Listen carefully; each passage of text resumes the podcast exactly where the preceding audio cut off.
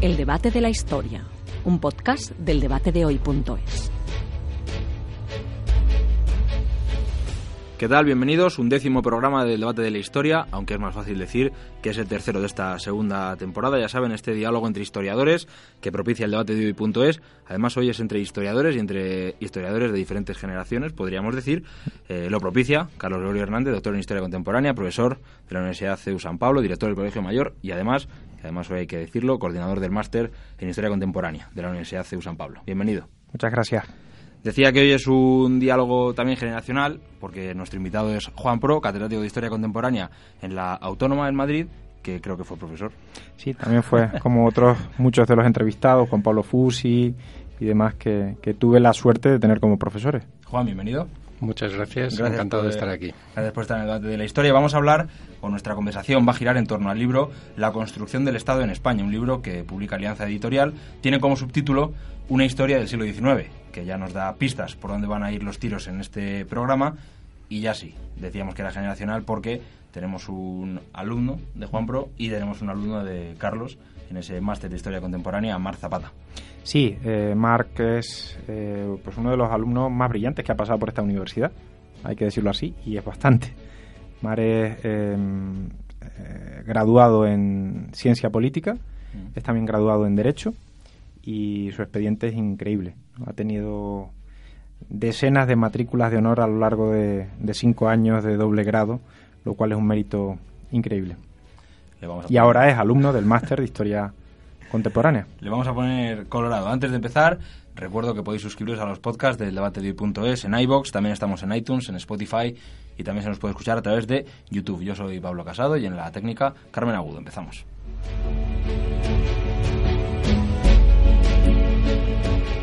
Carlos, decíamos que Juan Pro es catedrático de Historia Contemporánea en la Autónoma, pero también hay mucho más que decir. Sí, pues a don Juan Pro le conocí hace unos años, mientras yo cursaba un máster precisamente de Historia Contemporánea, ayer era profesor en la Universidad Autónoma de Madrid, de la que es catedrático. Don Juan ha trabajado muchísimo alrededor del, del, tema que nos congrega aquí, de la construcción del Estado en el siglo XIX. Recuerdo haber leído una biografía suya sobre Bravo Murillo, que no deja de ser un personaje pues central en esto a lo que nos referimos, pero también es autor de, eh, varios trabajos sobre la construcción del Estado-Nación en Hispanoamérica, junto al profesor Miguel Ángel Cabrera Acosta, catedrático en Tenerife, que también me dio clase hace más tiempo, cuando hacía mi carrera, y eh, autor de diversos trabajos pues, sobre el territorio en el siglo XIX, sobre el Boletín Oficial del Estado, otras esas herramientas que, de las que se dota nuestro Estado a mitad del siglo, pues eh, muy numerosos trabajos sobre el ejército, sobre lo que podríamos llamar las grandes unidades y, las grandes polémicas también en lo que sería la creación del Estado. Eh, don Juan pues se, doctoró, creo recordar que en los años 90, estuvo en, Francia, en la Escuela de Altos Estudios, en dos momentos, eh, al acabar la tesis doctoral y luego ya más cerca del año 2000. Y no sé si decirlo como curiosidad, pero dirige un proyecto sobre utopías distopías, creo que, es el título exacto. ¿no? Efectivamente. nombre. No es solo curiosidad, es un tema eh, relevante, pero quizá eh, que contrasta mucho con mi dedicación anterior a la historia del Estado. ¿no? Eso es. Mm. Pues si os parece, comenzamos con ese relato de la construcción del Estado español, Carlos. Pues yo quisiera, lo primero, hacer una pregunta mm, clásica en, en, lo que sería la discusión entre historiadores a propósito de la creación del Estado. La creación del Estado en nuestro siglo XIX en España es la historia de un éxito o de un fracaso, que es una de las maneras de mirar este asunto, al menos tradicionales. Pues efectivamente la, tradición española, con esa cultura de la autoflagelación que tenemos, es que ha sido un fracaso. Ha sido un fracaso la construcción del Estado, ha sido un fracaso casi todo en la historia de España. ¿no? Esa sería la historiografía que heredamos, que heredó mi generación y que trabajosamente vamos eh, intentando revertir, mostrando que eh, los procesos históricos hay que estudiarlos en su contexto y en su momento y hacer las comparaciones oportunas eh, y no eh, pensar que cada pequeña desviación con respecto al ideal que se planteó en algún momento o al que nosotros podemos tener ahora de forma un poco anacrónica supone necesariamente un fracaso. Entonces, puesto que con respecto a la construcción del Estado sí que hay un discurso del fracaso muy vivo, y que tiene mucho que ver también con las tensiones eh, de la construcción nacional eh, y las historiografías muy potentes que hay, por ejemplo, la historiografía eh, catalana o la parte de la historiografía catalana de inspiración más catalanista, más nacionalista. Obviamente, una parte de su discurso consiste en decir este Estado en el que estamos incluidos fracasó históricamente eso legitima eh, las acciones que se vayan a emprender después para separarse de ese Estado. Entonces, esto, eh, caricaturizado así o simplificado un poco de manera extrema, tiene otras lecturas. La lectura que yo quiero proponer en mi libro es la de que el fracaso solo lo es si se compara con los dos términos de comparación habituales en ese discurso, que es el caso francés, que es excepcional, y el caso británico, que es igualmente excepcional. Si eh, la construcción del Estado en España se va a llamar fracaso porque no somos Francia y porque no somos Gran Bretaña, eh, entonces apaga y vámonos. Habría eh, fracasado media Europa. Habría fracasado todo el mundo, mm. eh, porque nadie más que Francia es Francia y nadie más que Gran Bretaña es Gran Bretaña. ¿no? Entonces, lo que hay que estudiar a España es en su momento, en su lugar, con los recursos de los que disponía y con las posibilidades que se le abrían. Y yo intento mostrar que la construcción del Estado dio pasos muy significativos. Eh, los avances fueron espectaculares. Lo cuento un poco como una especie de epopeya, ¿no? El siglo XIX construye eh, en España algo eh, espectacular que ordena el territorio, que ordena la sociedad, que crea unas ciertas reglas del juego. ¿Cómo se puede llamar a eso un fracaso? Que hubiéramos querido más y mejor, seguro. ¿Cuál sería el gran cambio entre el Estado del XIX y el Estado con el que comienza ese siglo, lo que llamaríamos el, el antiguo régimen? Pues eh, una de las, eh, de, las funciones que yo espero que cumpla mm, mi libro es la de reivindicar el siglo XIX como un periodo con personalidad propia, como un periodo con características eh, distintivas propias. Y eso significa diferenciarlo de lo que había antes, y diferenciarlo también de lo que venía después. El siglo XIX no es una mera pervivencia del antiguo régimen, el siglo XIX no es un mero anticipo de lo que va a ser el siglo XX. Es eh, un periodo, para mí, el más interesante, eh, pero en cualquier caso, para un lector de historia, es un periodo al que hay que acercarse con una óptica especial, que es la del siglo XIX.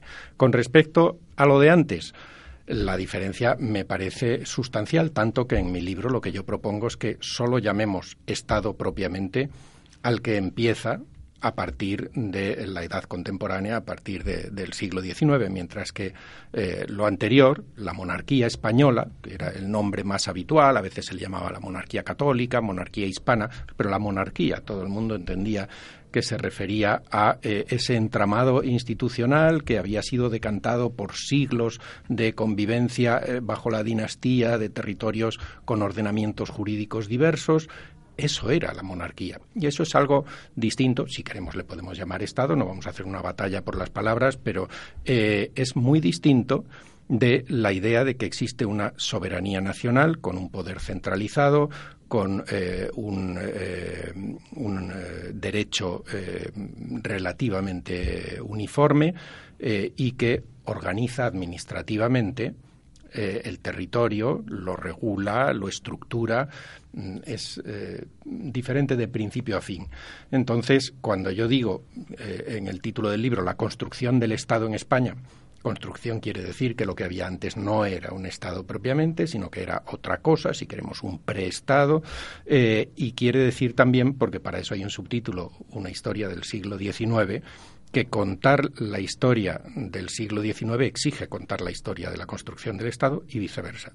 Si, si contamos bien la historia de la construcción del Estado, hemos contado la historia de España en ese periodo. Es una, clave, una de las claves de la contemporaneidad, el, crecimiento del Estado, pero también en el fondo de la modernidad. ¿no? Si miramos en un espectro más amplio al, al continente y estudiamos pues las historias de Inglaterra, por ejemplo, de Francia, a las que ya hemos aludido, sí que cabría hablar, ¿no? Más como Charles Tilly, uno de esos manuales que usted nos, nos mencionaba, pues que es el largo proceso que se inicia al acabar eso que llamamos medievo y que sería la gran marca ¿no? del futuro de, de los siglos que, llegan hasta nosotros. Sí, eh, eh, yo también lo creo. Es, hombre, el, concepto de modernidad ha sufrido mucho. ¿no? está muy en entredicho porque mm, eh, ciertamente bajo el paraguas de decir que algo es moderno se puede colocar casi cualquier cosa. Uno puede hacer cualquier barbaridad, decir es que esto es lo moderno, ¿no? Bueno, eh, eh, y, hay mucha crítica. La posmodernidad ha, consistido en un desmantelamiento, una deconstrucción de lo que entendíamos por la modernidad. Y eso me parece que tiene su faceta negativa. La idea de modernidad eh, implicaba que en los procesos históricos intentáramos distinguir lo que nos lleva hacia mejor de lo que nos lleva hacia peor, que no da lo mismo una cosa que otra, y, que, y llamar modernidad a eh, una forma de entender eh, hacia dónde queremos ir, hacia dónde queremos ser más modernos, que distinga mm, lo que no queremos ser. Eh, eso va ligado a la idea de progreso, que fue una idea muy fuerte en el siglo XIX y que también hoy en día está muy en entredicho. Eh, pero yo creo que necesitamos volver al lenguaje de la modernidad, eh, porque si no, perdemos el rumbo de hacia dónde queremos llevar nuestras sociedades. En el siglo XIX las cosas eran más sencillas estaban más claras. Eh, el Estado, los Estados nacionales, como el que yo describo o trato de explicar en, el libro, el Estado español, eh, eran el gran vector de modernidad. Se eh, cifraba en el Estado gran parte de la responsabilidad de llevar al conjunto de la sociedad, del sistema económico, hacia la modernidad modernizar el país. El Estado debía modernizar, construir infraestructuras de transporte, mejorar las leyes, la educación, eh, en fin, todo lo que eh, implicaba llevar a una sociedad que venía de eh, supuestamente siglos oscuros, del atraso, de la pobreza, de la ignorancia, llevarla hacia la modernidad y hasta cierto punto el Estado español lo consiguió, realizó avances significativos y se puede comparar con otros estados de Europa. En unos casos la comparación saldrá beneficiada España y en otras no tanto. Eh, pero eh, estaba muy claro hacia dónde eh, se quería ir. Había un programa bastante consensuado de qué era lo moderno, qué era lo que el siglo exigía. Ese lenguaje se utilizaba. Hoy en día no está muy claro hacia dónde queremos ir y cuál sería eh, la modernidad que buscar. Y es importante que ese sea un tema del que se hable, ¿no? de que no da lo mismo ir en una dirección que en otra, no da lo mismo unas leyes que otras o unas instituciones que otras, sino discutir qué tienen de, de beneficioso determinadas decisiones, determinadas instituciones, leyes, etcétera. ¿no? Yo quería también cuestionarle por otra moda que es la de hablar del siglo XIX largo, que en su mm. libro no queda tan bien reflejada, es una historia más clásica en el sentido mm. cronológico y no se adentra en esa perspectiva de hablar de un siglo a la manera de Hobsbawm, ¿no? que comenzaría con la época napoleónica y se adentraría pues prácticamente hasta 1914 en Europa, pero que aquí a veces llevan algunos hasta la guerra civil o sus estribaciones. Mm. Eh, ¿Por qué no participa de esa de esa otra moda hacia el final? Eh, eh, claro, cuando hablamos de los siglos en historia, para entendernos, pues eh, nos referimos a, grandes periodos históricos. es muy difícil que la periodización de los fenómenos históricos llegue a coincidir exactamente con los años acabados en cero o en uno. ¿no? Es que sería una casualidad que cada vez que empieza el siglo cambien las cosas. No, no, no cambian. ¿no?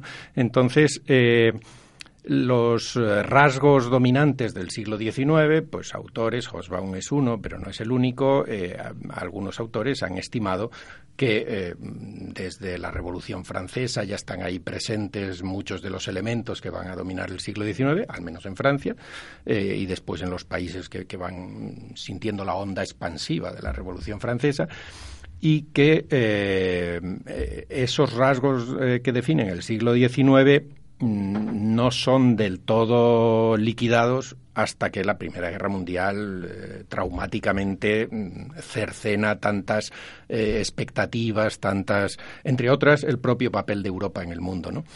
Entonces, a, mí no, me parece, no, no me parece eh, que esté mal, para, por ejemplo, para lo que lo utilizó Hosbaum, que era para un, libro de conjunto sobre el siglo XIX, esa idea de que hay un siglo XIX largo, es decir, que se puede mm, hablar de un periodo que son más de 100 años en el que eh, hay unos, eh, unas constantes o unos elementos comunes pero yo iba a estudiar un fenómeno o un objeto concreto, que era la construcción del Estado en España. Y la construcción del Estado en España, aunque evidentemente tiene raíces eh, anteriores que vienen de la monarquía, que vienen del antiguo régimen, eh, cuando se pone en marcha es con la invasión francesa a partir de 1808, es cuando el desmoronamiento de las estructuras de la monarquía eh, obliga a pensar otra cosa, obliga a construir en el territorio eh, otra forma de, convivencia, otra forma de sociedad política. Y tal como explico en el libro, ese proceso que se sustancia en la construcción de un Estado nacional está prácticamente completado eh, a la altura de, la restauración.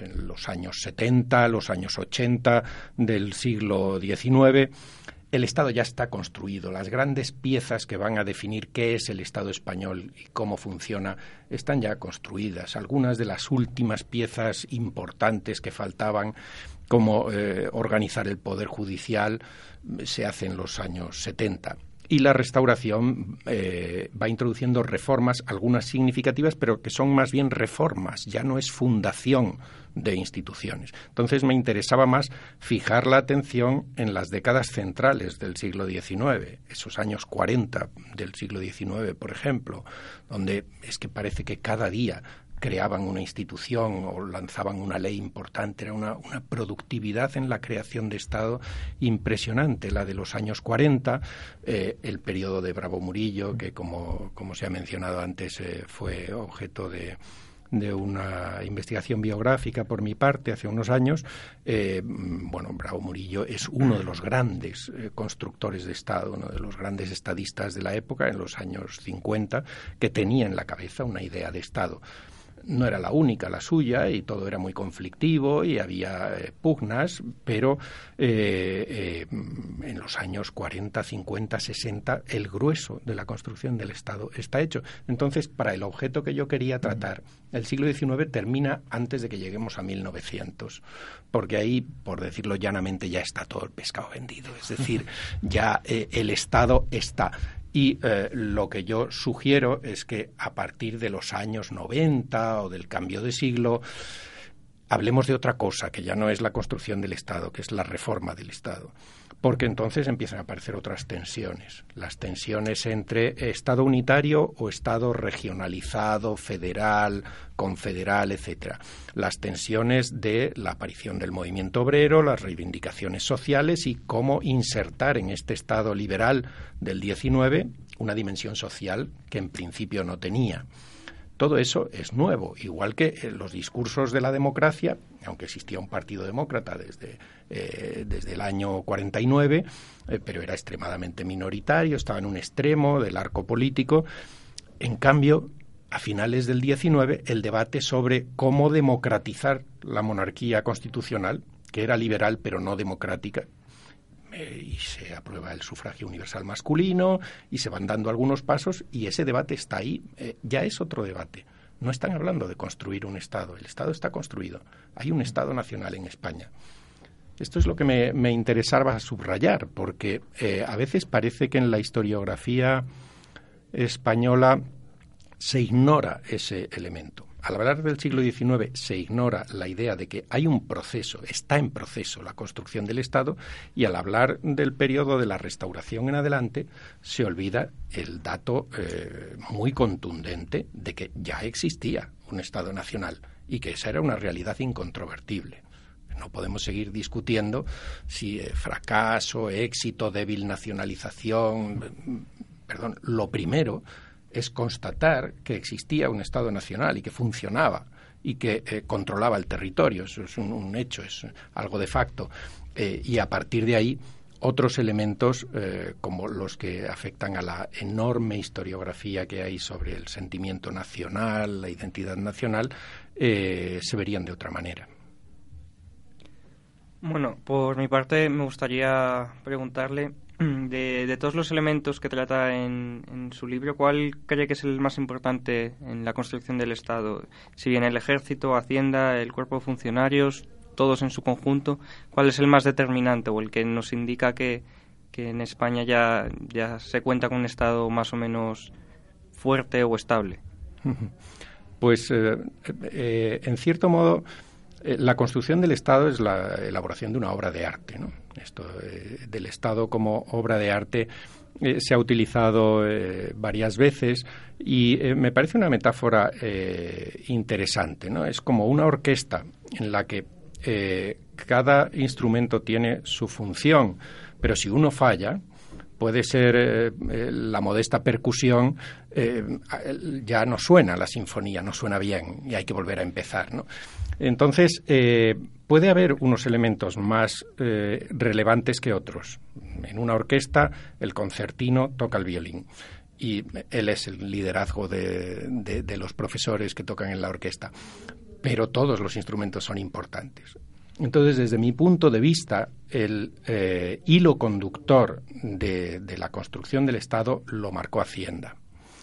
Era una tradición que venía del antiguo régimen. la Hacienda había tenido siempre un grado de autonomía, de peso en la monarquía española obvio, es decir, eh, las finanzas son el nervio de la guerra, la guerra mm, es la base de la defensa de los derechos de la dinastía, y eh, sin eh, elementos materiales no hay monarquía posible, no hay respeto a la monarquía eh, en la esfera internacional. Entonces, eso es muy obvio, los condicionantes materiales, tanto que durante un primer periodo de la construcción del Estado, que viene a coincidir con los años 30, en plena guerra carlista, se puede decir que el Estado es poco más que un sistema de hacienda para financiar el ejército y que funcione. Eso es lo mínimo, porque sin eso son las constantes vitales. Sin eso no, no se puede continuar. Y el enriquecimiento del aparato estatal con otros elementos eh, va viniendo después, porque lo primero es eh, eso. De manera que eh, el elemento de las reformas fiscales, por ejemplo, les he prestado mucha atención porque me parece que eran los momentos decisivos para que la construcción del Estado pudiera tener éxito. Entonces, si hay que subrayar algo, yo subrayaría la Hacienda, pero dejando bien claro que eh, se trata de un, de un aparato muy complejo, el del Estado. Recuerdo cuando tuvimos en el primer programa a don Juan Pablo Fusi, que miraba otro aspecto, que era el ejército. el ejército como gran elemento Em, y casi único del Estado durante varias décadas. ¿no? Si mirábamos a los primeros años del siglo XIX, desde el final de la Guerra de Independencia, con una España arrasada, destruida, sin comunicaciones, que los escritores, pues venidos, los viajeros venidos de Inglaterra, de otros lugares, observaban en toda su decrepitud, lo único que, sostenía ese tiempo histórico sería el ejército. Y otra reflexión que hacía es que, eh, visto el proceso también a posteriori, era precisamente otra vez el ejército quien lideraba el, camino. Ahí aparecen pues los llamados espadones, aparece O'Donnell, bueno, en orden Espartero, eh, Narváez, eh, O'Donnell, Gutiérrez de la Concha, y van apareciendo pues toda una serie de, de nómina de, generales. Eh, no coincide entonces ¿no? con Juan Pablo. Entiendo que, que marca usted una ruta distinta, más de Bravo Murillo y menos dolería no coincidir con, con, Juan Pablo Fusi, a quien aprecio mucho, eh, pero creo que, eh, que hay que matizar lo que él dice. Porque eh, es cierto, eh, la importancia del ejército es enorme. De hecho, cuando he hablado de la importancia de la hacienda, era para pagar la remitía en un primer momento básicamente eh, para eh, sostener el esfuerzo de guerra. ¿no? pero cuando decimos ejército, refiriéndonos a esa época, no podemos proyectar la idea de ejército que hemos tenido después y que viene del siglo XX. Ejército como una corporación, una corporación con una personalidad propia, con unas academias que forman eh, a los militares, que tienen una formación, por lo tanto, específica y un cierto sentido de cuerpo. El ejército del siglo XIX era otra cosa. Y eh, por ejemplo, cuando se dice que políticamente, que lideran la vida política o que lideran eh, los grandes procesos políticos, eh, es porque encontramos a grandes personajes militares, esos generales eh, llamados a veces espadones, al frente de los partidos políticos, pero no en representación de una corporación militar, sino como miembros del partido. Decir, que digamos, circunstancialmente o casi circunstancialmente se podría decir, además son militares. Eh, lo que ocurría en ese periodo eh, es obvio. Estamos hablando de que el Estado Nacional en España se construyó partiendo de una guerra civil o de una sucesión de varias guerras civiles. Y en una situación bélica, el protagonismo de los militares no hay ni que explicarlo. Es obvio, eh, viene por sí mismo. A eso añadimos que hasta que se llegó a una cierta estabilización de la lucha política en términos de lucha estrictamente política, con elecciones, con partidos que eh, pugnan por el poder, eso tardó mucho tiempo en llegar. Y hubo un largo periodo en el cual los partidos se disputaban el poder con argumentos, con discusiones, con votos, pero también a balazos. También con eh, el, Ni siquiera a veces era necesario disparar, era simplemente la amenaza o la exhibición de la fuerza relativa que uno tiene frente al otro. el pronunciamiento de unas unidades militares en favor de una medida, como puede ser proclamar una constitución o abolir una ley, era suficiente para que la decisión se tomara eran elementos que entraban en la ecuación, pero no entraban como intromisión de una corporación militar en la vida política civil, porque no existía tal corporación. Eso es algo que se va formando en la restauración, se va formando ya eh, a finales del XIX eh, o principios del XX y que tiene mucho que ver con la historia del siglo XX de España y tiene mucho que ver con la idea que los historiadores formados y, eh, en el siglo XX y que han desarrollado su labor en gran medida en el siglo XX, como puede ser yo mismo o como puede ser eh, Juan Pablo Fusi, que es de una generación un poco anterior, eh, tendemos a eh, ver a través de los ojos del ejército del siglo XX al ejército del XIX. Entonces, hablar, por ejemplo, de militarización de la política, de los militares en la política, en unos términos que eh, están bajo el peso de la, de, la, idea de Franco y de Primo de Rivera, eh, que es algo anacrónico para hablar de un Narváez o de un Espartero que tienen otros, otros condicionantes muy distintos. ¿no? ¿En qué pensaban eh, los que construyeron el Estado del siglo XIX? Me refiero eh, a la hora de construir un Estado más centralizado, que es un poco la, trayectoria que, aparece en el, en el libro. ¿No se, ¿No se plantearon la descentralización desde un primer momento? ¿No apareció ese derrotero? Fue muy minoritario. Eh, la idea de la construcción del Estado. Eh, Quiero decir, siguiendo un poco la inercia más tradicional de España, ¿no? Eh, como aparece en las Cortes de Cádiz en el artículo, quiero recordar, primero, segundo, que España es la suma de eh, toda una serie de, pueblos. Esa idea no, no se baraja. No tuvo tanta fuerza. el Estado es una construcción revolucionaria. era una ruptura con el pasado en muchos aspectos. Los elementos de continuidad con el pasado estaban asegurados, por ejemplo, por la monarquía. Eh, pero eh, lo que se quería construir, se quería construir desde unas bases nuevas. Eh, y esas bases nuevas implicaban mirar con cierta desconfianza hacia las cosas que se habían heredado o que se podían heredar de la monarquía. Entonces, llega un momento que pensar en un Estado compuesto como eh, existían en el siglo XIX. No es insólito. Eh, la monarquía austriaca era una monarquía compuesta y, perduró hasta la Primera Guerra Mundial eh, y era una gran potencia. esa opción se vio con desconfianza como insuficiente modernidad, insuficientemente moderna. ¿Qué era lo moderno?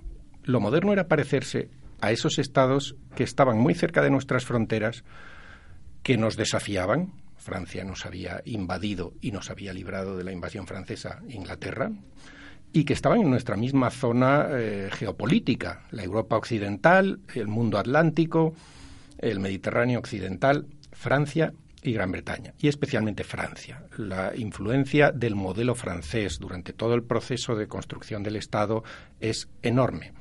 Eh, y eh, Francia era un modelo de Estado unitario y de poder centralizado.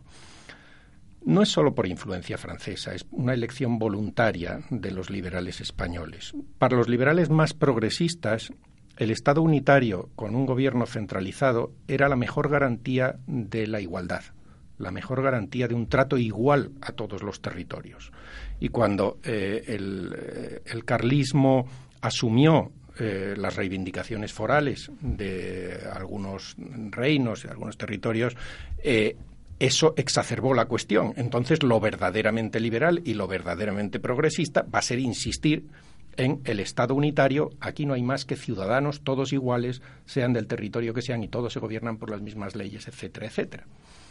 Esto eh, para los más progresistas. Para los menos progresistas, los que acabaron eh, en el partido llamado monárquico constitucional, luego partido moderado, más conservadores, eh, la centralización del poder era una garantía de orden era una garantía de que este país eh, levantisco eh, en el que todavía no estaba asegurada, por ejemplo, las comunicaciones, los transportes, todavía había bandolerismo, todavía había no había una red ferroviaria eh, centralizada y eficaz que la hubo al final del proceso de construcción del Estado, pero al principio no la había para ante situaciones de alteración del orden público, de rebelión o sedición, mandar eh, unas fuerzas eh, del gobierno a, restablecer el orden y el cumplimiento de la ley.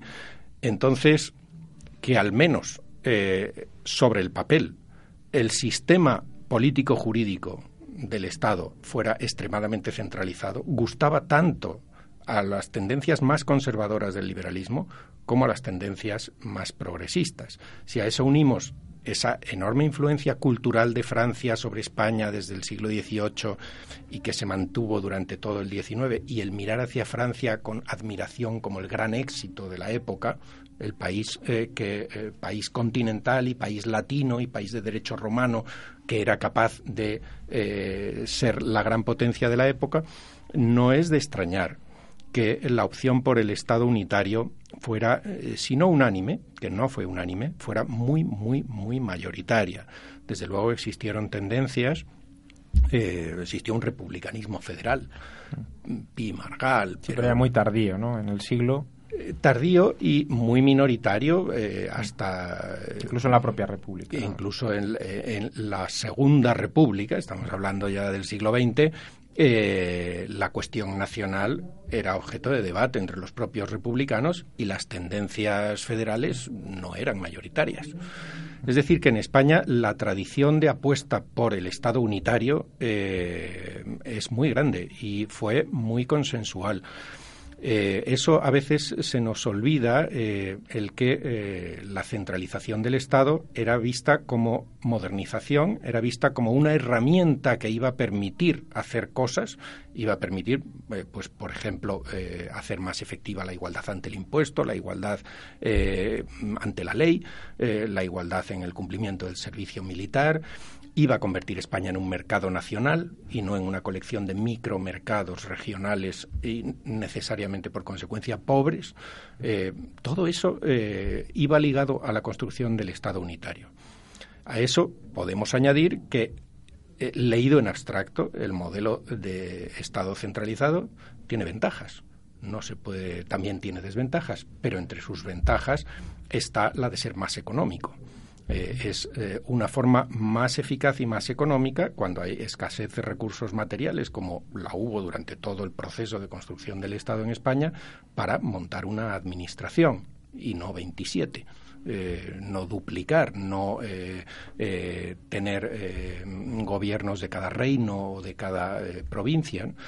es un modelo que se, se, toma básicamente de Francia, el modelo administrativo, pero se toma conscientemente. No es una influencia extranjera o extraña recibida, sino que se va buscando ese modelo y se busca por buenas razones, tanto en unos partidos como en otros. En el, en el libro se refiere a las correcciones que hace Pierre Bourdieu a las tesis clásicas de Max Weber sobre eh, la definición del Estado, ¿no? El Estado como eh, monopolio de la violencia legítima y ahí añade la idea de la violencia simbólica. Mm. ¿Fue tan capaz nuestro Estado en el siglo XIX de atenazar, gracias a, todo ese aparato mm, no militar, sino distinto de lo militar, a los ciudadanos? Bueno, eh, el concepto de violencia simbólica mm, eh, es útil en ocasiones, eh, pero puede tener el problema de que como lleva la palabra violencia, mm, desde el principio nos llegue como con un elemento que asusta un poco, ¿no? Es decir, bueno, esto es algo ilegítimo ejercer violencia sobre los demás, incluso si es simbólica. la violencia simbólica a la que se refería Bourdieu quiere decir esa capacidad del Estado de hacer fuerza sin utilizar la fuerza física. Eh, recuerdo a Bourdieu porque eh, lo conocí y, recuerdo con qué viveza explicaba la violencia simbólica que había en algo tan sencillo como un formulario. Un formulario que un ciudadano tiene que cumplimentar mil veces a lo largo de su vida o, muchos miles para cualquier trámite relacionado con la administración. Eh, tiene unas casillas que hay que rellenar donde se le obliga a que se autoclasifique. Por ejemplo, marque su profesión y le dan a elegir cuatro áreas o veinticinco pero son esas, no son otras, son las que haya dicho eh, la oficina administrativa en cuestión.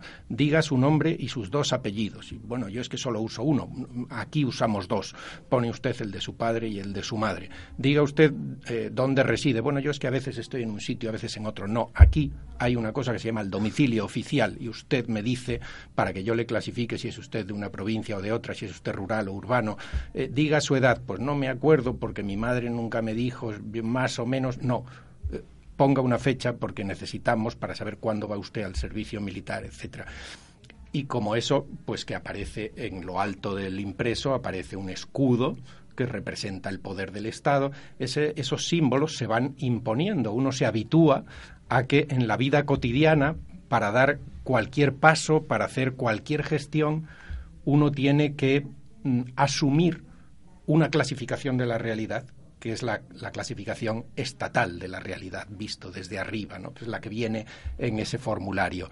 Y uno tiene que asumir la presencia de una serie de símbolos. Bueno, pues en las escuelas eh, del siglo XIX pues había un retrato del rey, un crucifijo y una bandera española y un mapa de España con eh, la silueta que los niños iban memorizando de este es nuestro país, eh, es algo que uno acaba naturalizando y dice, bueno, esto no me ejerce ninguna violencia. Claro, no ejerce ninguna violencia porque al cabo del tiempo eh, eso se naturaliza y, resulta la cosa más obvia del mundo, ¿no? Y no a nadie le incomoda. pero cuando eso empezó, eso tenía un sentido. Eso era crear una, identidad nacional, eso era hacer que la gente se identificara con la silueta de un territorio o con la eh, efigie de un rey o con una bandera. Eh, eso es la violencia simbólica y eso tiene mil y una facetas. La moneda que manejamos lleva eh, un pequeño retrato del soberano por un lado y por el otro lado lleva un escudo de la nación y algún lema cuidadosamente elegido en, relación con el poder del Estado. El poder del Estado va a nuestro bolsillo, circula de mano en mano. Es cuando ganamos mucho de eso, decimos que bien, he ganado mucho dinero y son como pequeños simbolitos del Estado todos ellos, ¿no? Eh, no sé si hoy le podríamos llamar a eso violencia simbólica propiamente, no, pero sí es la eh, fuerza simbólica del Estado. Y eh, cuando uno ve con qué efectividad y con qué amplitud se utilizó eso en el siglo XIX, entiende que es que había un plan, había una campaña sistemática, bien pensada. Construir un Estado nacional implica que la gente asuma su pertenencia a ese Estado nacional, su participación, la legitimidad de ese Estado nacional Y todo eso implica esta fuerza simbólica que se desplegó, eh, yo creo que con mucha eficacia durante el siglo No solo era burocracia, sino también marketing. Entonces. podría decirse, podría decirse, era en el siglo XX empezamos a llamar a eso también propaganda. Eh, era una cierta clase de propaganda antes de que se llamara así o de publicidad eh, oficial, pero que llegado un momento se vuelve invisible. Porque a nadie le llama la atención, por ejemplo, pasar por eh, su ciudad, por las calles y ver en los edificios oficiales una bandera nacional o, bueno, quizá en ciertos momentos y lugares conflictivos, eh, sí, pero eh, a finales del siglo XIX eso no era conflictivo eh, prácticamente en ningún lado. Y eso es una consecuencia de la naturalización de unos símbolos. ¿no? los propios edificios oficiales, su presencia, a veces son grandes edificios con fachadas representativas, muy imponentes.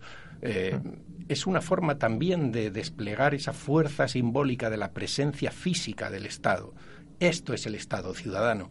Y aquí está la audiencia o aquí está eh, el instituto. el, instituto tal el ministerio la delegación eh, lo que sea. Y la gente se acostumbra a que el Estado no es una entelequia eh, no es algo abstracto que, está en la capital y que tiene que ver con los políticos es algo tangible en lo, donde uno entra a resolver asuntos donde y sabe que es algo muy poderoso yo creo que a esto se refería eh, Bourdieu cuando hablaba de la violencia simbólica y que si le llamamos fuerza simbólica eh, funciona también con menos carga, digamos, polémica.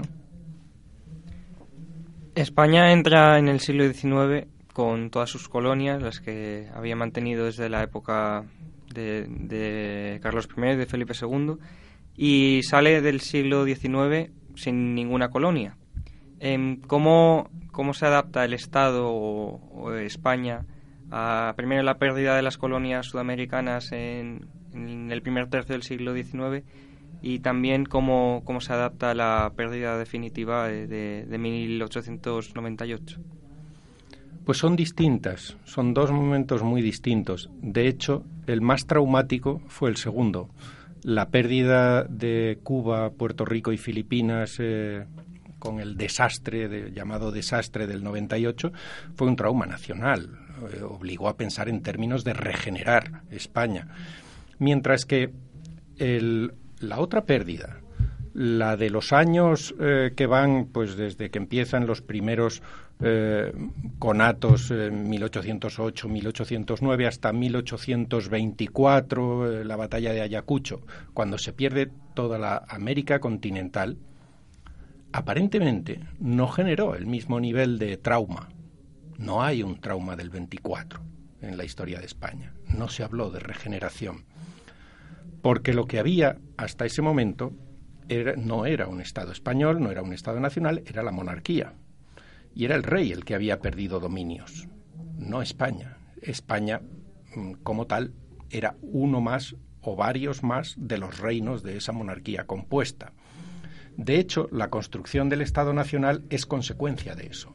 Es consecuencia de que eh, el fracaso eh, en el intento de salvar a última hora el imperio español, el imperio de la monarquía española, reconvirtiéndolo, como pretendieron las Cortes de Cádiz, en una nación de ambos hemisferios, es decir, transformar lo que había sido una, eh, un aglutinamiento de, de reinos dispares unidos por arriba por la corona, transformarlo en una nación en ese territorio inmenso. Esto no funcionó. Este era el plan de las Cortes de Cádiz, esto está escrito en la Constitución de 1812, eso no funcionó y es después cuando empieza verdaderamente la construcción del Estado. Si esto no ha funcionado, tenemos que hacer otra cosa.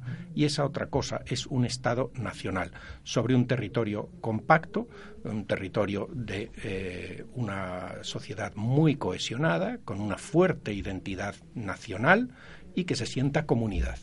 Y que eh, esa comunidad eh, tiene que sostener un gobierno, una administración, eso hay que financiarlo, eso ya no, no, es posible financiarlo como se financiaban los imperios. Es decir, un poder eh, suave o superficial pero sobre un territorio enorme, sobre una población eh, enorme y donde hay muchas riquezas que pueden alimentar. Potosí, la plata, el oro. El modelo del Estado Nacional es otro. Tenemos un territorio pequeño, con muchos menos recursos, y hay que extraer para financiar el ejército y las demás actividades del gobierno, hay que extraer impuestos directos a los ciudadanos. Para extraer impuestos directos a los ciudadanos hay que dar algo a cambio. Y ese algo que damos es, por un lado, libertades, una constitución, usted es un ciudadano, usted tiene unos derechos, paga impuestos, pero los paga igual que los demás y es la contrapartida de los derechos que usted tiene. Y además, identidad, identidad nacional. Paga usted impuestos porque está defendiendo lo suyo, no se los paga al rey, no es un imperio que le extrae los recursos, usted está poniendo en una hucha común para defenderlo de todos. Entonces, esa idea de, eh, que viene de la Revolución Francesa, de se puede construir una nación fuertemente cohesionada en torno a la idea de patria, a la idea de que compartimos una comunidad política con una identidad y a que eh, tenemos unos derechos iguales, eso es un cambio fundamental. Y ahí empieza la construcción del Estado. Entonces, siendo menos traumática para la opinión española la derrota en las guerras de emancipación de, la América continental eh, en las primeras décadas del, siglo XIX, sus consecuencias son mucho mayores, porque significa liquidar la monarquía española, que ya nunca más podrá volver a, reconstruirse, y eh, sobre el solar de la monarquía española lo que surgen son 15 estados nacionales, español en Europa, pero en América, pues eh, después de, un periodo fluido de guerras civiles, de luchas de fronteras, etcétera, pues México, los diferentes estados centroamericanos, eh, eh, Colombia, Venezuela, Ecuador, Perú, Argentina, Chile, son estados nacionales. Es decir, están construidos en principio sobre la misma idea. La monarquía española no se va a reconstruir sobre un territorio menor. Eh, esbozamos otro modelo de convivencia, que es un modelo que básicamente es el, que, ha imaginado Francia a partir de la revolución o de la deriva eh, de la revolución eh, bajo el bonapartismo. En ese sentido no es tan original lo que se hace en España, ¿no? Pero mm, sí hay una originalidad que no la hay en todos los países, que es que ha sido una, un imperio y en cierto modo la nueva nación se va a dotar de un imperio. A veces se dice son los restos del viejo imperio. No, no son exactamente los restos. No son los restos, es nuevo lo que se construye. Es a partir de los años 30, a partir de las Cortes de 1836-37, cuando se piensa que la nación puede tener colonias. No es que la nación se extienda hasta Cuba mm, y Puerto Rico y Filipinas. No, no, aquello no es la nación. La nación es la España peninsular y las islas adyacentes, Baleares y Canarias. Pero tiene unos dominios coloniales sobre los que ejerce una tutela y eh, explota unos recursos. Y eso es algo eh, muy distinto de la monarquía compuesta. Y es algo que España va a tener y que va a ser uno de sus elementos de identidad. Es una nación imperial. Es una nación que tiene imperio, como lo va a ser Francia, como lo va a ser Inglaterra. Es decir, España está ahí también entre las naciones modernas. El imperio no es un atavismo, no es algo arcaico. Las naciones modernas, las más modernas del momento, las grandes potencias, eh, tienen un imperio colonial y empiezan a gestionarlo de maneras que eh, España está muy atenta a lo que hacen los otros imperios. Hay una circulación de ideas coloniales en Europa muy interesante. Eh, los imperios se miran de reojo unos a otros. ¿Qué les funciona a mis vecinos y qué no les funciona? ¿Qué está fallando en nuestro sistema? ¿Qué sería más rentable en el otro? Y eh, España está en eso también, ¿no? en ver cómo eh, ese imperio que le da importancia como potencia en el mundo, pero que le da también recursos, eh, recursos económicos muy importantes, eh, sacarle el, máximo partido. Es un elemento importante de la construcción del Estado. A propósito del tema final, ¿no? del 98, me venía a la cabeza una cita que he buscado de un libro que conocerá, Más se perdió en Cuba, de su compañero, de Juan Pan Montojo bueno, es un libro colectivo. Exactamente, pero su capítulo escribía La derrota del 98 no cambió el gobierno, ni la composición de las cortes, ni el titular de la corona, ni mucho menos la constitución o el sistema de partidos. el régimen de la restauración no conoció en su entramado institucional un antes y un después del 98. La pérdida de las colonias no estuvo acompañada de la bancarrota financiera del Estado, ni inauguró un tiempo de, depresión. Casi parece que eh, no ocurrió nada, ¿no? Es decir, salvo eh, esa crisis intelectual que, de, conciencia, ¿no? que sí que nos lleva o nos propulsa a las décadas posteriores pero no le voy a dejar hablar, pues ya creo que se nos ha acabado el tiempo. Pues, pero puede volver cuando quiera, Juan.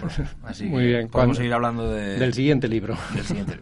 Pues ya está. Ya Muchas tenemos, gracias. Ya tenemos una buena excusa. Recordamos que este es La construcción del Estado en España, una historia del siglo XIX y que está editado por Alianza Editorial. Lo dicho, está invitado para cuando usted quiera. Muchas gracias. Mar Zapata, muchísimas gracias. Gracias. Lo mismo, está es tu casa cuando quieras. Carlos, muy bien. Esto es tuyo, ya no. Seguiremos trabajando. Muy bien. Eh, ya saben que pueden suscribirse a los podcasts en iBox, en iTunes. También estamos en Spotify y en YouTube. Hasta la próxima. Gracias.